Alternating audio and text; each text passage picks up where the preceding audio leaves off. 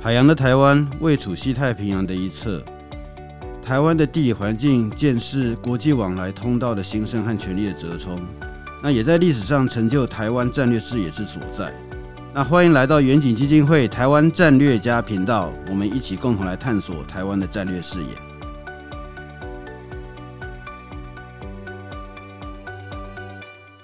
好，各位听众朋友哈，那欢迎来到远景基金会台湾战略家的节目。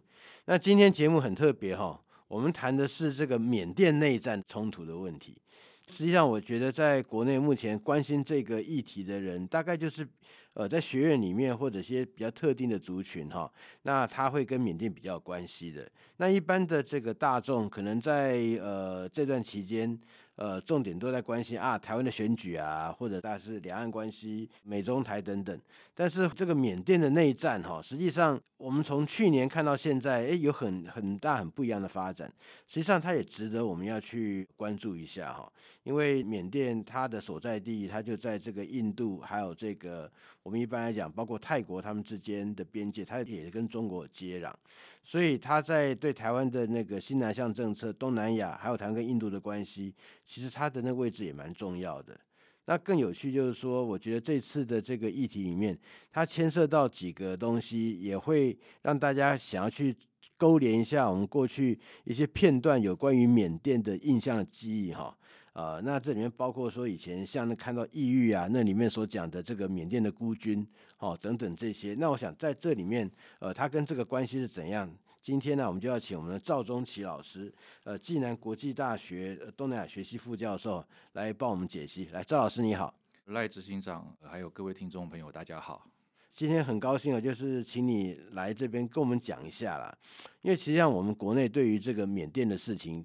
了解的其实也不多了哈，所以说你就给我们做一个比较简单的介绍，就是说我是知道说在去年十月二十七号，这个好像是缅甸的他们讲叛军呐，有一波非常大的这个攻击，然后似乎这个攻击相当程度的把这个政府军从这个呃某一个省份都把它完全逐出去了。好，要不要跟我们讲一下，就是说呃这一次的叛军他的这个攻击和政府军他们的那个败退哈？呃，首先来讲，它的这个程度到底是怎样？它就是说，算是一个地方层次的这样的一个军事的反叛，然后把政府就赶走后，他就留在他原来的那个根据地。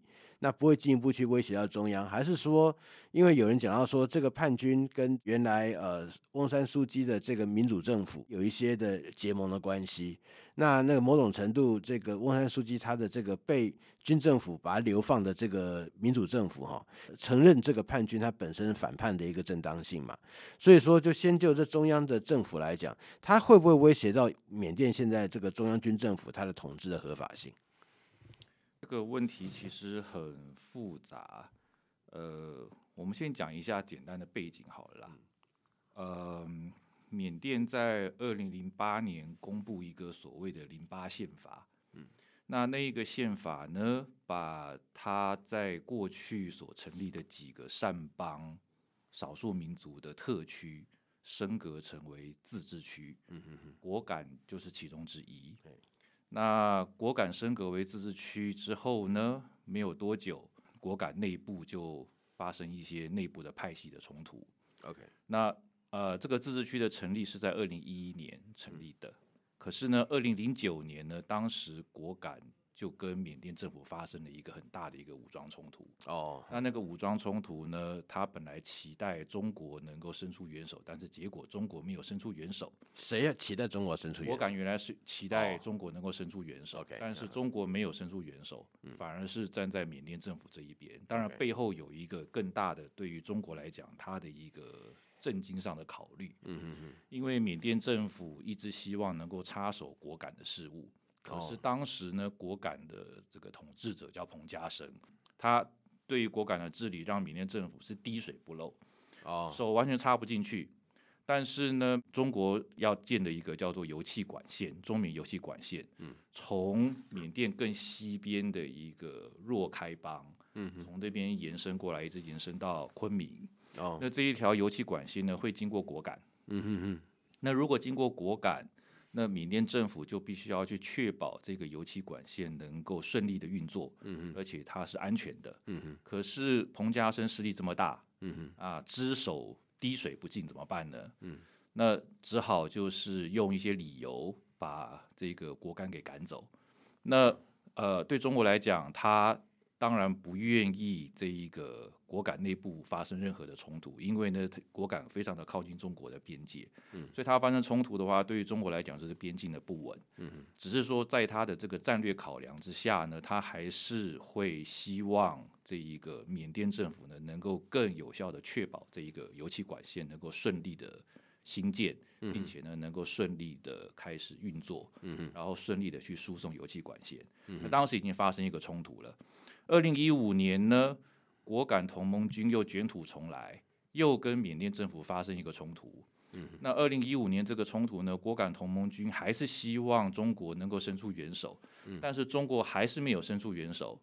那中国的定调是把这个冲突的定调是是你内部的这一个内战。嗯，那中国自从这个四九年建政之后呢，他们对外的一个外交政策就是不公开的。干预或者是支持任何一个国家内部的任何一方，以免造成别人认为说他在干预他国内政的这样子一个印象。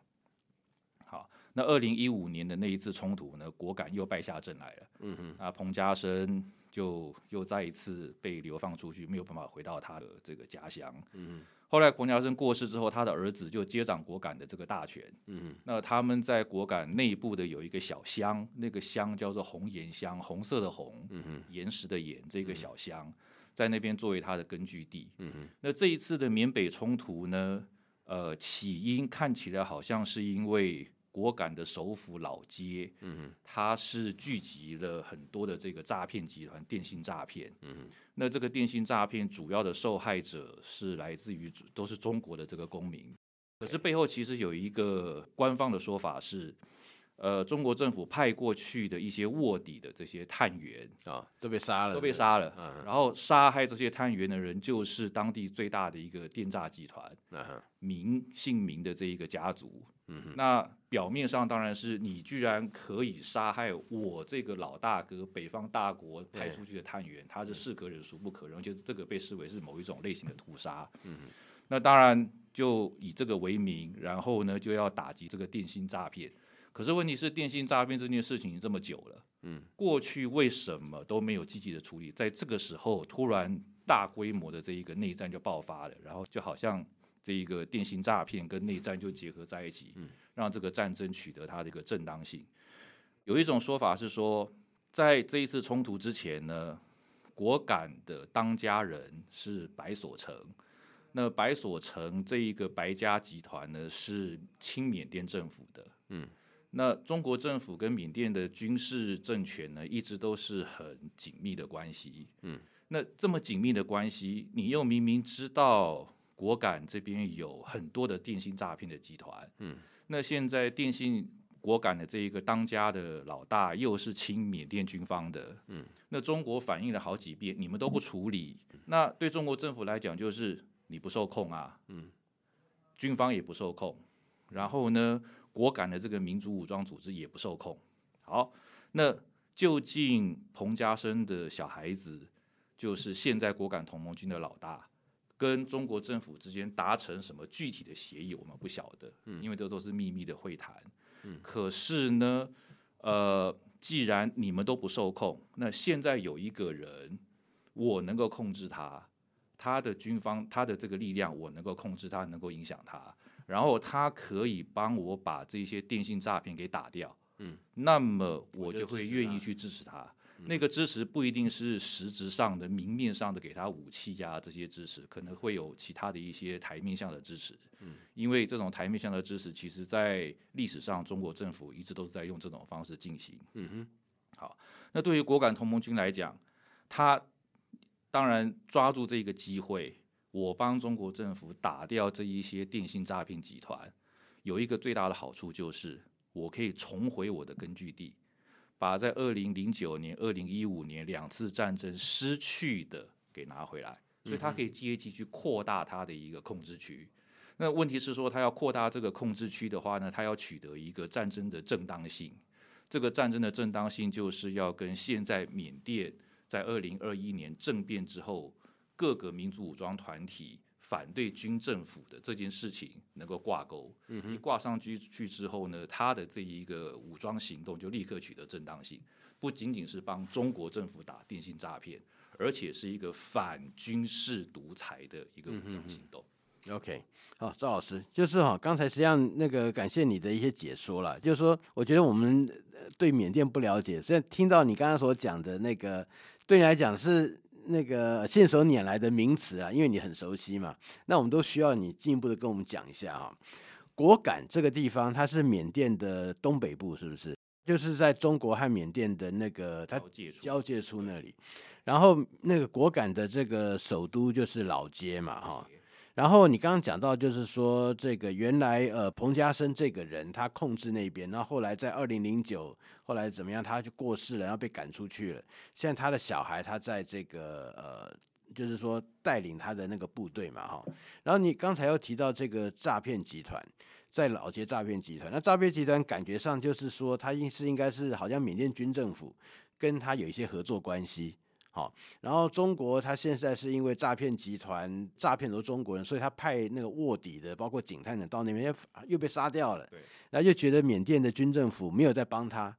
好，那那个所以有认真面对哦，那个我这个老大哥派过去要替你解决你这个国家诈骗问题的警探，哎。哎好，那那那个，所以说中国就决定他要呃支持其他的力量嘛，哈，来这个呃处理这个问题。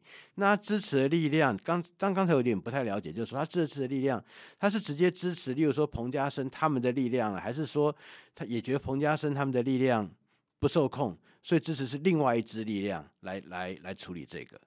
呃，现在缅北的这个冲突是果敢同盟军。这是彭彭家声小孩的，彭家声的小孩，彭家声已经过世了。主要是果敢同盟军，那果敢同盟军呢，还有跟另外两个缅北的武装部队，一个是若开的部队，嗯嗯嗯，然后一个是德昂的部队。OK，那这三支部队呢，他们组成一个所谓的兄弟联盟。哦，三兄弟同盟。三兄弟联盟跟目前的军政府对抗。那军政府被打败了，那当然他们就夺。夺下了这一个果敢，然后呢，重新控制了老街。嗯、有意思的是说，为什么另外两个武装部队会去支持果敢，然后跟果敢站在一起，嗯、一起拿下这个果敢的老街？嗯、那因为对于彭家声的孩子来讲。他毕竟现在是果敢同盟军的头，嗯，他的父亲在二零零九年跟二零一五年都跟缅甸军政府打过仗，都败下阵来，然后就被赶走了，嗯，所以对于这一个果敢同盟军而言，重新夺回果敢，这个是重新找回他们的这个失去的土地。OK，那刚刚有提到说。在二零一五年的这一个战争之后呢，果敢同盟军就躲在果敢的一个小的小的一个小县城，那个小县城叫红岩，红色的红，岩石的岩。所以呢，对于果敢来讲，扩大它的这一个领土，扩大它的控制区，这个是他绝对需要的，而且也愿意去做的一件事情。嗯哼。那只是他靠他自己可能没有办法完全的这一个这个这个取得胜利，嗯，所以他可能需要靠其他的缅北武装团体。OK，那其中有一个就是若开，另外一个是德昂。在他发动这个武装战争的时候呢，还必须要考虑的一件事情是，我如果是帮中国打击电信诈骗，嗯，那么。我要如何让我的这个武装行动更具有正当性？嗯，因为电信诈骗发生在白所城所目前控制的果敢地区，嗯，那应该是缅甸政府要去做的啊，哦，对不对？那应该是中国政府跟缅甸政府之间要透过他们国际上的一些什么样的合作或者协定什么来处理的，跟你民族武装团体有什么关联？所以他的这一个武装行动要能够取得正当性。又能够顺利的拿回他失去的土地，嗯，最好的一个做法就是搭上二零二一年政变之后的这一波反军事集团的这一个浪潮，嗯嗯，二零二一年军事政变之后呢，有一些武装团体呢继续支持军政府，嗯，或者是呢。认为你的军事政变跟我没关系，Yeah. 我就是自己管自己就好了。Yeah. 瓦邦号称三万多的这个佤联军就是最明显的一个例子。Mm hmm. 那更多的民族武装团体呢，他们是看缅甸的民主派人士联合起来一起反对军事政变。Mm hmm. 那对于果敢同盟军来讲，他要让他的武装行动取得绝对的正当性，就要跟后面第三批。反军事政变的人结合在一起，要挂在一起。对，对，所以看起来好像是帮中国打电信诈骗，但其实对他而言是取得夺回他的控制区。嗯，那夺回他的控制区要有正当性，这个正当性就是要跟反军事独裁扣连在一起。嗯嗯嗯。所以这一次的这个行动，我们应该要从这个角度来理解，会比较能够去抓住他的这一个更真实的一些意义。OK，嗯哼。那中国政府之所以会愿意支持他，刚刚有提到说，因为。呃，白所成这一个集团，嗯，看起来不受控。缅甸的军事政权呢，你明明知道这边有这么多的电信诈骗，对诈了我们这么多的这一个公民，你也不处理。然后呢，我们派过去的卧底探员还被白所，还被另外一个集团。名家的这个集团给杀了哦，所以说呢，你也不处理，嗯嗯嗯，军事政府不处理，白所成集团也不处理，嗯，那就表示你们是完全不受控的，嗯嗯嗯，你没有把我这个老大哥放在眼里，OK，所以说对于中国来讲，另外支持一个把我放在眼里的，我能够控制他的。那就很重要哦，就是彭家声他们的小孩的那个那个势力，对，所以哦，所以说现在来讲，那个白所成也是原来在果敢那个地方的那个军事的地方的那个武装力量。对，白所成原来是彭家声时代的一个将领。哦，OK，后来就离开他们这样。后来在二零一五年的时候呢，白所成发动叛变。哦。那他跟缅甸军、缅甸当时的缅甸军政府合作，嗯，缅甸政府合作，哦，一起这个攻击那个彭家声的，彭家声给赶走。哦，OK，OK。然后那个呃白所成，然后你刚刚讲的另外一个是谁又杀掉了这个中国派过去的这个？一个是名家集团，哦，名家集团，日月明啊，名家的一个集团。所以那名家集团它也是，它跟白所成也是类似嘛，也是这样的一个这个呃地区的这武装集团嘛。它它不算，它不是，它没有属于啊。他自己的一个武装集团，嗯、我们说一个所谓的地区的武装集团，在缅甸也是这样的，就是说，它有一个以民族为名，比方说果敢同盟军，啊、比方说佤邦联盟联合军，嗯、那比方说这个北善邦军、南善邦军等等，嘿嘿。这个是地方的民族武装团体。那名家呢，他自己的部队其实是在果敢白所城下面的一个部队。哦。所以他们是隶属关系，是隶属关系。哦，OK OK，所以哦，那现在我们大家比较了解了，就是说果敢这这边这个区这个区域原来有彭家声他们的势力，后来白所成叛变，然后彭家声就后来那就就败退了。对。那现在那白所成他盘踞那个老街那个地方，他下面还有名家集团。对。但是在这个地方，就是他放任那个，不管是他自己放任，还是说他自己搞不，他自己有搞电信诈骗，Who knows？那那个诈骗很多中国公民，然后中国派过去的警探也还到那边被他们都杀掉了。杀掉。然后这个中国又发现，第一个军政府你不去处理这些人，然后白所成你搞不好自己本身就是一个主嫌犯 啊，对。那所以说好，那我干脆我就支持这个呃彭家声他们。们的这个力量，然后弄回来。那彭家声他们这果敢同盟军呢，呃，基本上他想要夺回他自己的根据地。那但是为了要强化自己的正当性，他要把自己变成必须说是我要反对军事独裁统治。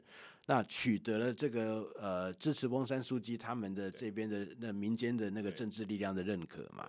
哦，所以现在是这个样子。哦，OK。那其实在这边哈，我觉得那个刚。听赵忠吉老师跟我们解释了很多哈，那我觉得其实在这边第一个印象就是，其实缅甸这个国家有一大堆少数民族，每个民族他们都有他们自己的武装力量，然后各自割据一方嘛，对不对？那那个你要不要跟我们讲一下？就是说，因为目前那个缅甸那个听到的所谓的这种地方的的人民武装力量，然后各自割据，是不是感觉好像是缅甸的中央这个部分，不管是这个那个呃曼德曼德莱哈、哦、曼德勒，或者是说这个原来呃那个仰光啊啊等等，这边主要都是缅甸人，然后在比较边边这边大概都是在少数民族，是不是这个意思？呃，大致上来讲是这样子，没有错啦。嗯就是说在，在呃缅甸还是王朝时期的时候，就英国在一八八五年吧，那第三次英缅战争开始正式殖民缅甸之前，那个王朝时代，那就是呃主要是大的王朝跟边缘地区的少数民族之间的一个朝贡关系。OK。那边缘地区的少数民族包括了呃，比方说克钦这样子的部落民族，钦这样子的部落民族，嗯，也包括了善这样子一个小邦国。OK，嗯，好。那英国开始殖民缅甸之后呢，大致上是延续过去缅甸王朝的治理方式。嗯，那对于英国来讲呢，它是让呃。缅甸的下半部，我们称之为下缅甸地区，直接隶属于东属英属东印度公司来管辖。OK，那其他边缘地区这些少数民族呢，就是让他们自己管自己。OK，我也不想有善国，对你原来是善族的邦国，你小邦国自己管自己。你是这一个亲族的这个呃部落头人，你自己管自己。克伦族的部落头人，你们自己管自己。对，我也不想管你们，我不想管你们的，我只要确保。你对我忠诚，你不会搞叛变，那就好了，其他都不管。好，那呃，但是呢，英国他其实也知道说不能够光靠缅族人来治理下缅甸，所以呢，他会把少数民族呢增补到他的军警部队里面去。好，那这样子就会造成少数民族跟缅族人对于自己和殖民者的关系会有不同的认知。OK，对，那英国要离开之前呢，把缅甸的政治未来交给缅族，可是呢，少数民族已经觉得我跟你们闽族人是不一样的了。嗯嗯嗯嗯。那我们应该要有我们自己的国度，那个国度是什么？不知道，他们只知道说我们要我们的 state。OK。对，但是那 state 究竟是什么？其实到现在都没有哪一个少数民族能够清楚的讲出来。OK。所以他们现在的这一个民族武装团体跟缅甸政府的这一个长期以来的冲突，其实从殖民时期就已经开始了。OK，因为这样子一种政治的脉络。因为这缅甸这个议题真的是，听到赵老师跟我们讲，那个越讲那个当然很复杂，但是越讲越有趣哈。因为在这边我就想到，哎，小时候啦，当然你这样一讲，马上就知道我上了多大年纪哈。那个以前呃，博洋他有一个笔名叫邓克宝嘛，他不是写什么异域嘛，对，对不对？然后其实台湾在那个我在念高中的时候也曾经有，就是哎那时候有缅甸来台湾的学生啊，然后跟我一起在在那边一起念书，所以现在我就是想请问一下，就是这些所谓的这个少数的这个民族，那包括像果敢同盟军。那个果敢同盟军有我们有一个印象，他好像他会讲中文，所以他们是汉人，是不是？呃，可以这样子说，所谓的果敢族，在缅甸一百三十五个少数民族中的果敢族，呃，他们绝大部分是在中国脉络下的汉族。OK，那有一种说法是，呃，在明朝的时候呢，最后一个皇帝面对清兵的追捕。然后呢，他的随从跟着他一起往南逃，嗯，逃逃逃逃逃逃到了现在的缅甸的果敢地区。哦，那因为逃过来的人呢，虽然他们打清兵打不过，可是呢，他们的军队还是专业军队。嗯，所以呢，到了现在的果敢地区，跟当地的土司在发生冲突的时候，可以占上风。OK，于是就取代了当地土司。嗯、然后在那边就开始混居啊、通婚啊。哦，因为果敢直接跟云南的南散镇接壤。哦，所以呢，在历史上就是有很多的中国人呢，会从陆路来来回回，来来回回。那会有一批人就直接在当地就定居下来，一样就通婚。所以他们也是我们所说的果敢的的的这个民族成分。OK，不管怎么样。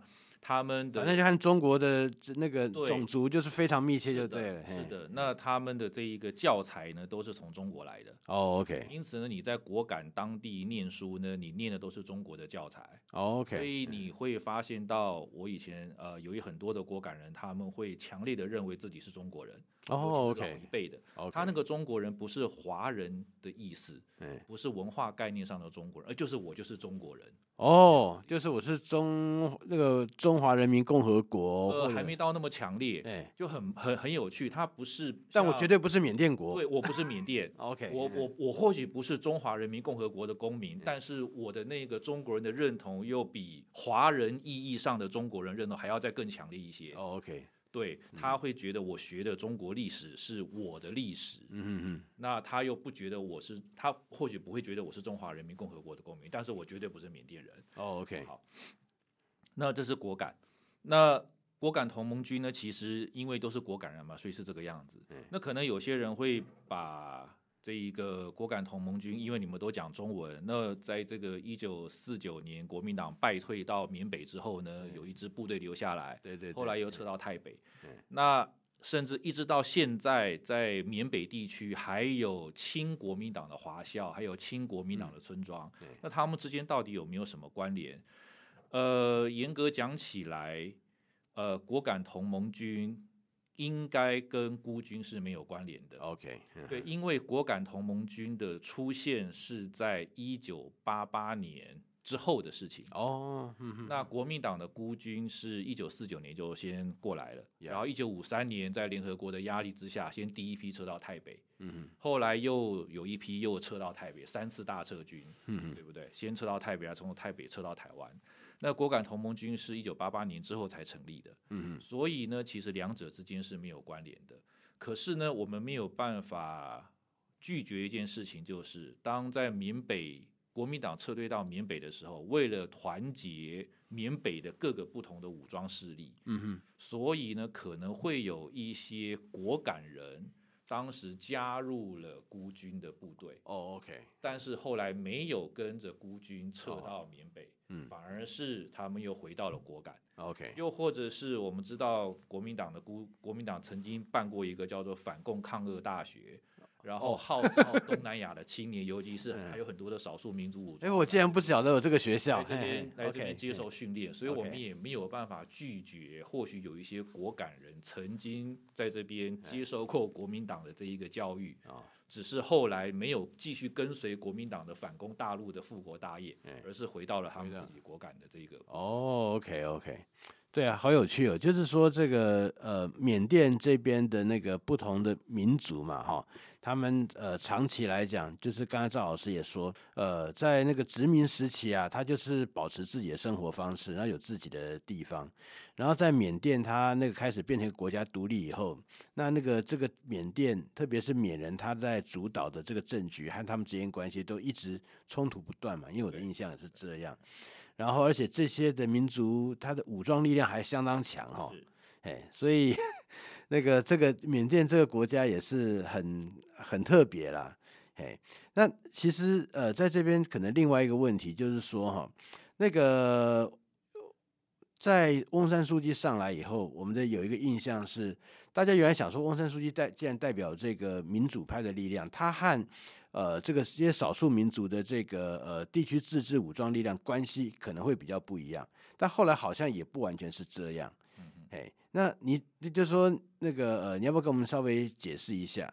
那以及为什么就是说果敢同盟军他这次取得，例如说是这个翁山书记他们的被流放的那个呃民主的力量获得他们的认可，呃，绝对他们讲是很重要的事情，因为这样他的正当性才有办法建立。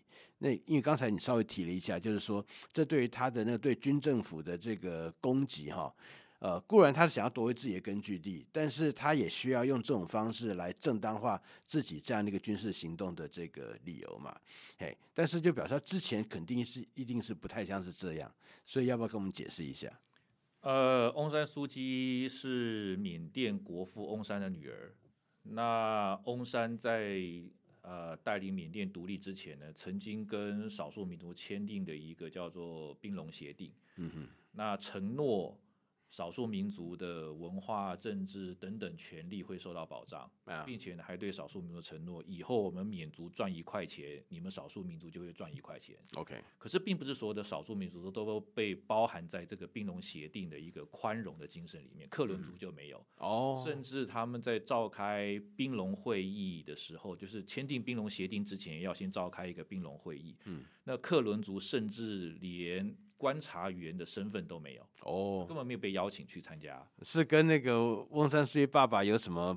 恩怨还是怎样？呃，克伦族跟缅族之间的这个 仇怨其实由来、哦、很深。好好好，所以解决不了，对，解决不了。当然，这样子一个民族之间的紧张关系，不仅仅是克伦族跟缅族，几乎缅族跟所有少数民族都有这个紧张关系。哦、嗯，再来呢，呃，四八年，一九四八年缅甸独立之后呢，各个民族武装，各个少数民族呢，纷纷举起武装。他们发现到，你当时那个宾隆协定的承诺都没做到，都是假的。嗯嗯嗯。那其中一个可能的原因是，翁山在缅甸独立前一年就被刺杀了。嗯。所以后来继承这个政权的这些缅族的精英呢，没有依照兵戎协定的精神。但是不管怎么样，就是兵戎协定的这个精神没有被实现。然后少数民族就纷纷拿起他们的武装起来反抗。嗯，好，那反抗过程中呢，当然双方就是杀来杀去嘛。嗯，杀来杀去呢，杀红了眼。还有缅甸政府为了根绝民族武装团体，就会比方说这一个进行某种类似种族清洗的一些军事行动。嗯，那我们都知道性侵是做种族清洗非常有效的一个手段。哦那这个手段也用在少数民族身上，哦，所以双方的这一个仇怨又更深了。嗯嗯，因此呢，当这一个翁山苏姬这个以国政顾问之资开始掌控这个缅甸的政局的时候呢，因为他的民族身份，所以呢，双方的这一个紧张关系并没有真正的化解掉。嗯嗯嗯。可是呢，政变之后呢，大家发现一件事情。真正的敌人永远是那个军事集团。哦，OK，那个才是我们真正的敌人。嗯，只要那个真正的敌人能够打掉，那么其他的事情都比较好解决。嗯，因为呢，我们都是相信未来要走向一个民主这一条路的。嗯，那对于少数民族武装团体来讲，他更抓到一个机会，就是以前我们在跟你们讲一个真正的联邦制的时候，你们都不管。嗯，所谓的真正的联邦制，就是少数民族有自己的自治邦，民族你也有你自己的自治邦嘛。嗯，不然的话就变成好像你才是这个国家的主人一样。对对对，应该是各个民族的自治邦共同构成一个缅甸的联邦。以前跟你讲这件事情你都不管，现在发现到你被人家赶走了，他现在你跑来跟我讲说要，我们觉得这是个好机会，只要我们一起合作，把共同的敌人给赶走，那么以后。我们所期待的那一个真正的由所有民族的民族邦所组成的缅甸联邦，就有可能会成立。OK，对，所以背后是这样子一种一种盘算。嗯，好有趣哦，就是说，对啊，那个缅甸这个国家，它它从呃以前到现在哈，然后我觉得自然的那地理的关系，实际上也是造就了今天他们这个这么多少数民族，然后呃各自割据的一个局面嘛，哈。你看一看，就是说那些民族所占有的很多地方，基本上也就是易守难攻，外面也不一定能够进得去，所以会有今天这样的一个情形。那么我想哈。就是说，因为这个议题实际上是，就是刚才那赵老师讲跟我们有解释哈，那个还是相当的复杂。那这个整个状况都还会持续的在发展。那我想这个议题，因为既然今天还好有赵老师给我们很仔细的解析，那让我们开始有了一些这个理解的脉络。那么以后啊，我们还是会请赵老师过来哈，那来帮我们进一步的来跟我们讲一下。不管其实是缅甸，或者是说，呃，包括整个这个我们讲说大陆东南亚啦，呃，这边的一些情形，包括泰那个泰国啊等等的那个状况。那我非常感谢赵老师今天来这边，谢谢，谢谢，哎，那谢谢各位，谢谢各位。